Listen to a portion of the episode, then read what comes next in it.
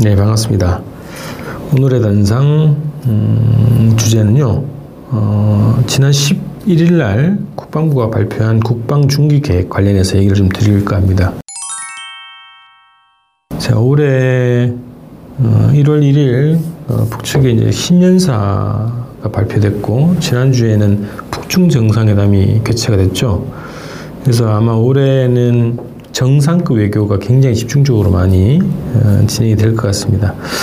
우선 뭐 음, 지난주에 북중 정상회담이 열렸고 또 머지않아서 김정은 위원장의 서울 방문 그리고 남북 정상회담이 예정되어 있고요. 또 지금 보도에서는 2월 중순경에 베트남에서 2차 북미 정상회담을 개최하자 뭐 이런 제안을 미국에서 북측에 이제 제안했다는 얘기가 있고요. 어쨌든 북미 정상회담도 예정되어 있고 그 다음에 시진핑 주석이 방북하는 것으로 또 합의가 돼 있죠. 시기는 뭐 4월경으로 여러 가지 분석이 나오긴 합니다만 어쨌든 뭐 상반기에 방북이 있을 거고요. 또 푸틴 대통령하고의 어, 김정은 위원장과의 이제 정상회담, 음, 북러 정상회담이죠. 러시아에서 할지 평양에서 할지 그것은 알 수 없습니다만 북러 정상회담까지 얘기되어 있고 또 아베 정권이 또 북일 정상회담을 작년부터 계속 음, 요구를 하고 있죠. 어, 그래서 이것도 뭐 가능성이 없는 건 아니겠습니다. 또 북측이 음, 한반도 평화 체제를 위한 다자 회담을 적극적으로 하자고 했으니까 아마 이 다자 회담에 일본이 참여하게 되면 참여하기 위해서라도 또 북일 정상회담이 개최되지 않을까 이렇게 좀 예상합니다. 그래서 이 한반도를 둘러싼 동북아, 미국을 포함한 여러 육자 6개의 나라들이 정상급 외교를 펼치고 또 다자 회담을 통해서 한반도 평화 체제를 수립하기 위한 논의에 들어가지 않을까 이런 예상합니다. 그야말로 작년부터 시작된 한반도의 평화로의 대전환 이것이 어, 계속 더 확대되어가는 2019년이 될 것이다 이렇게 예상이 합니다. 어, 그래서 어, 한반도 평화를 보장하는 분위기, 조치, 그리고 구체적인 구조화시키는 평화 체제를 수립하는 문제가 어, 무엇보다 중요하고 이것이 바탕이 돼야 한반도의 항구적인 평화 그리고 이것에 기반한 어, 통일 그리고 경제 발전, 번영 뭐 이런 것으로 나갈 수 있겠죠. 그래서 북측에서 올해 신년사에도 제출한 것이 이제 남북 관계에서 가장 선차적인 것이 한반도 평화 체제를 수립하는 것, 평화를 완성하기 위한 군사 분야 합의서와 같은 남북 간 합의를 철저히 이행하는 게 중요하다 이런 얘기를 한 것으로 음, 이해가 됩니다. 그런데 음, 지난 11일 날 국방부가 발표한 국방 중기 계획은 이것과 정면으로 배치되는 그런 계획입니다.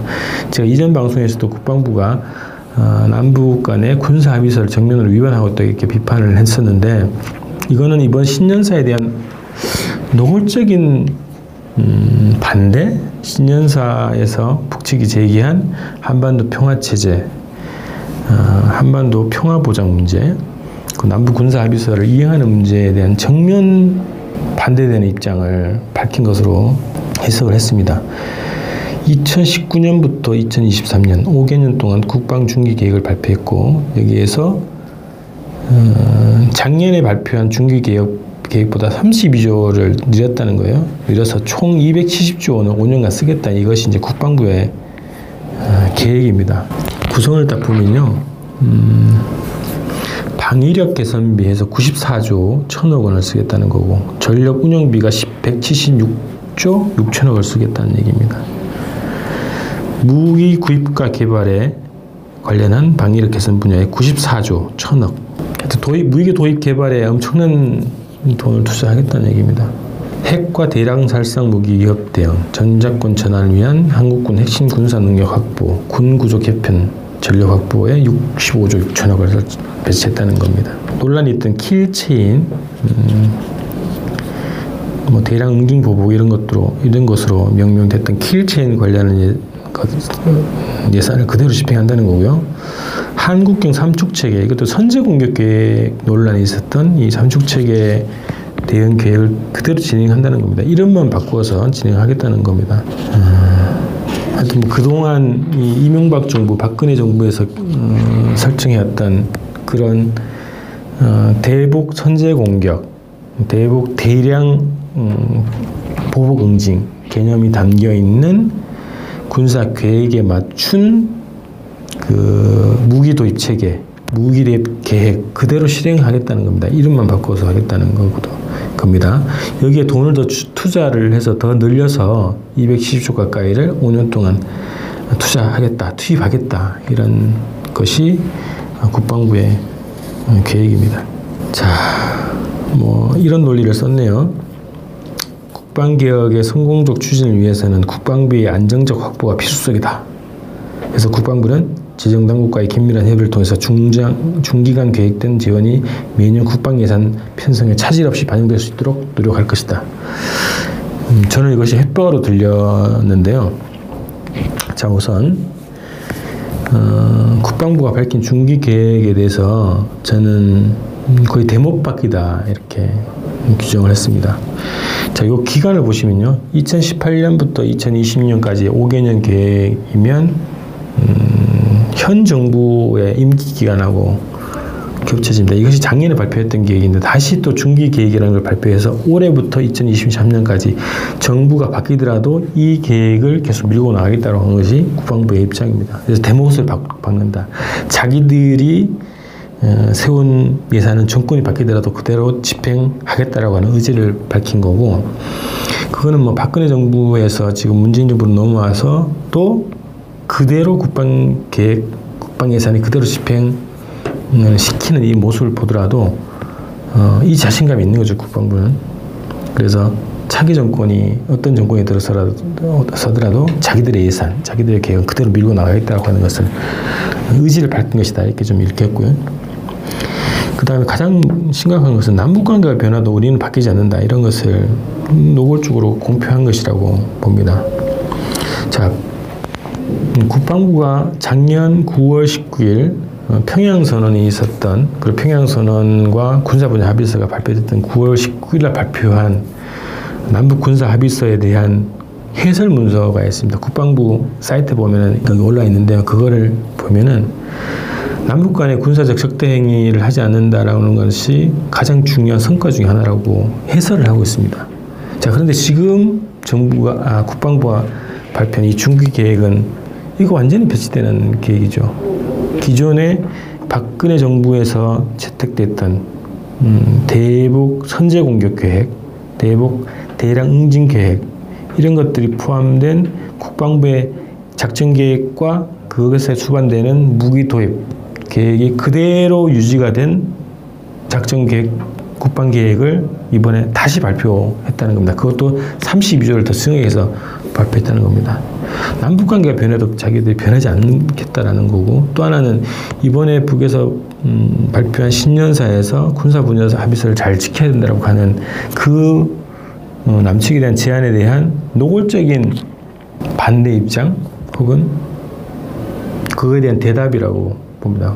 군 당국이 밝힌 어, 북측 신년사에 대한 한반도 평화를 지키기 위한 군사 분야 합의서를 철저히 이행하자라고 하는 그 입장에 대한 국방부의 군사 국방 당국의 입장을 밝힌 계획이라고 저는 봅니다. 이것이 그대로 또 정부 정책이 되겠고요.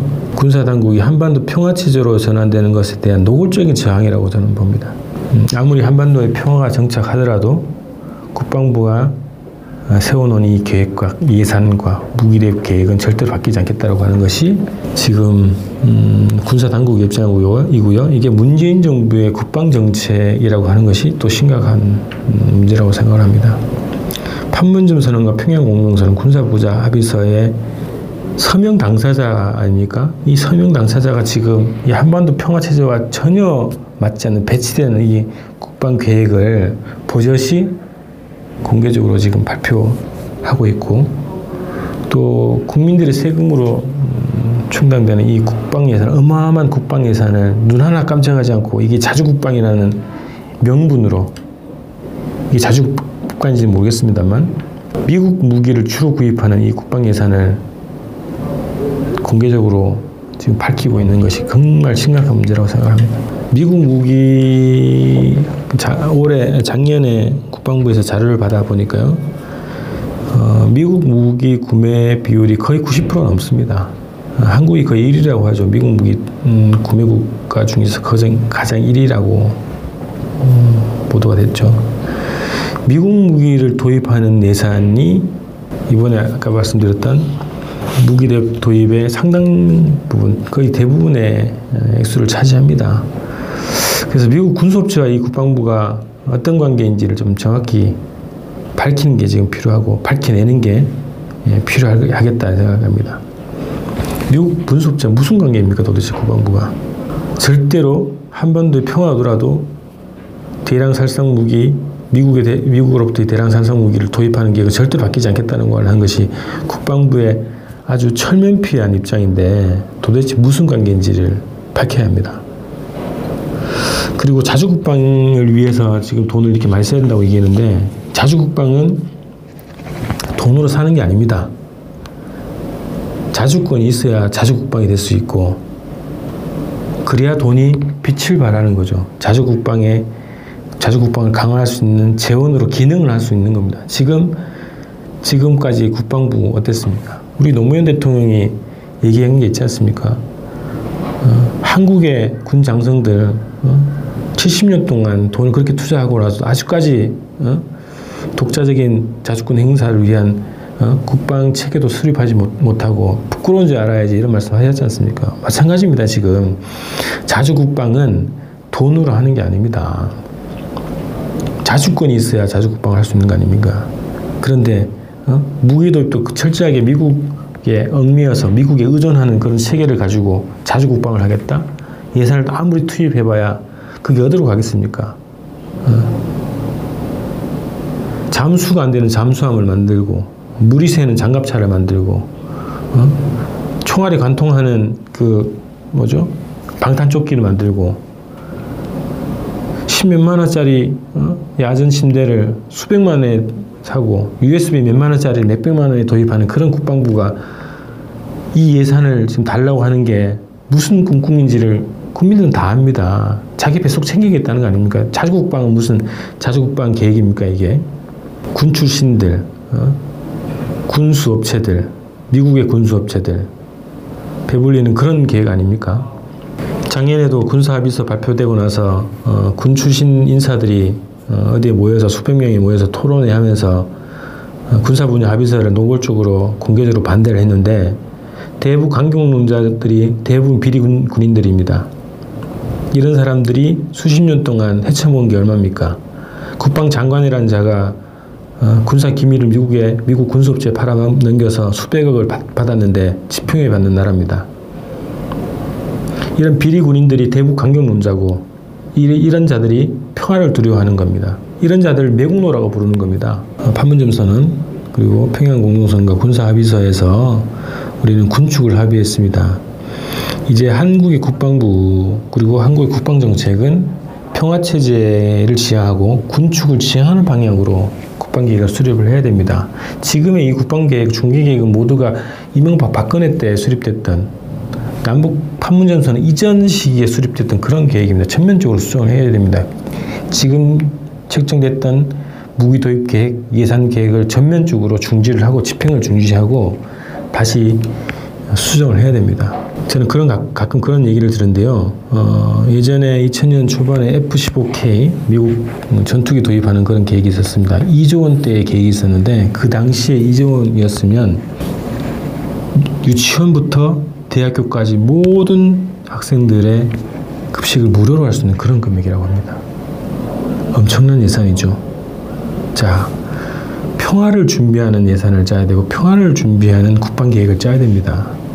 자, 국방부의 어, 중기 계획 발표 어, 이거는 판문점 선언에 대한 전면적인 부정이고 또 우리 북측에서 신년사를 통해서 제안한 한반도 평화체제 수립 그리고 한반도 평화를 위한 어, 제안에 대한 노골적인 음, 반대 입장 표명이라고 봅니다. 정부는 음, 이 국방부의 중기 계획을 포함한 음, 현재의 군사 정책에 대해서 전면적인 검, 재검토를 해야 됩니다. 그것이 판문점 선언 군사 분야 합의서를 이행할 수 있는 첫걸음이 될 것입니다. 자주 국방은 돈으로 살 수 없습니다. 마치겠습니다.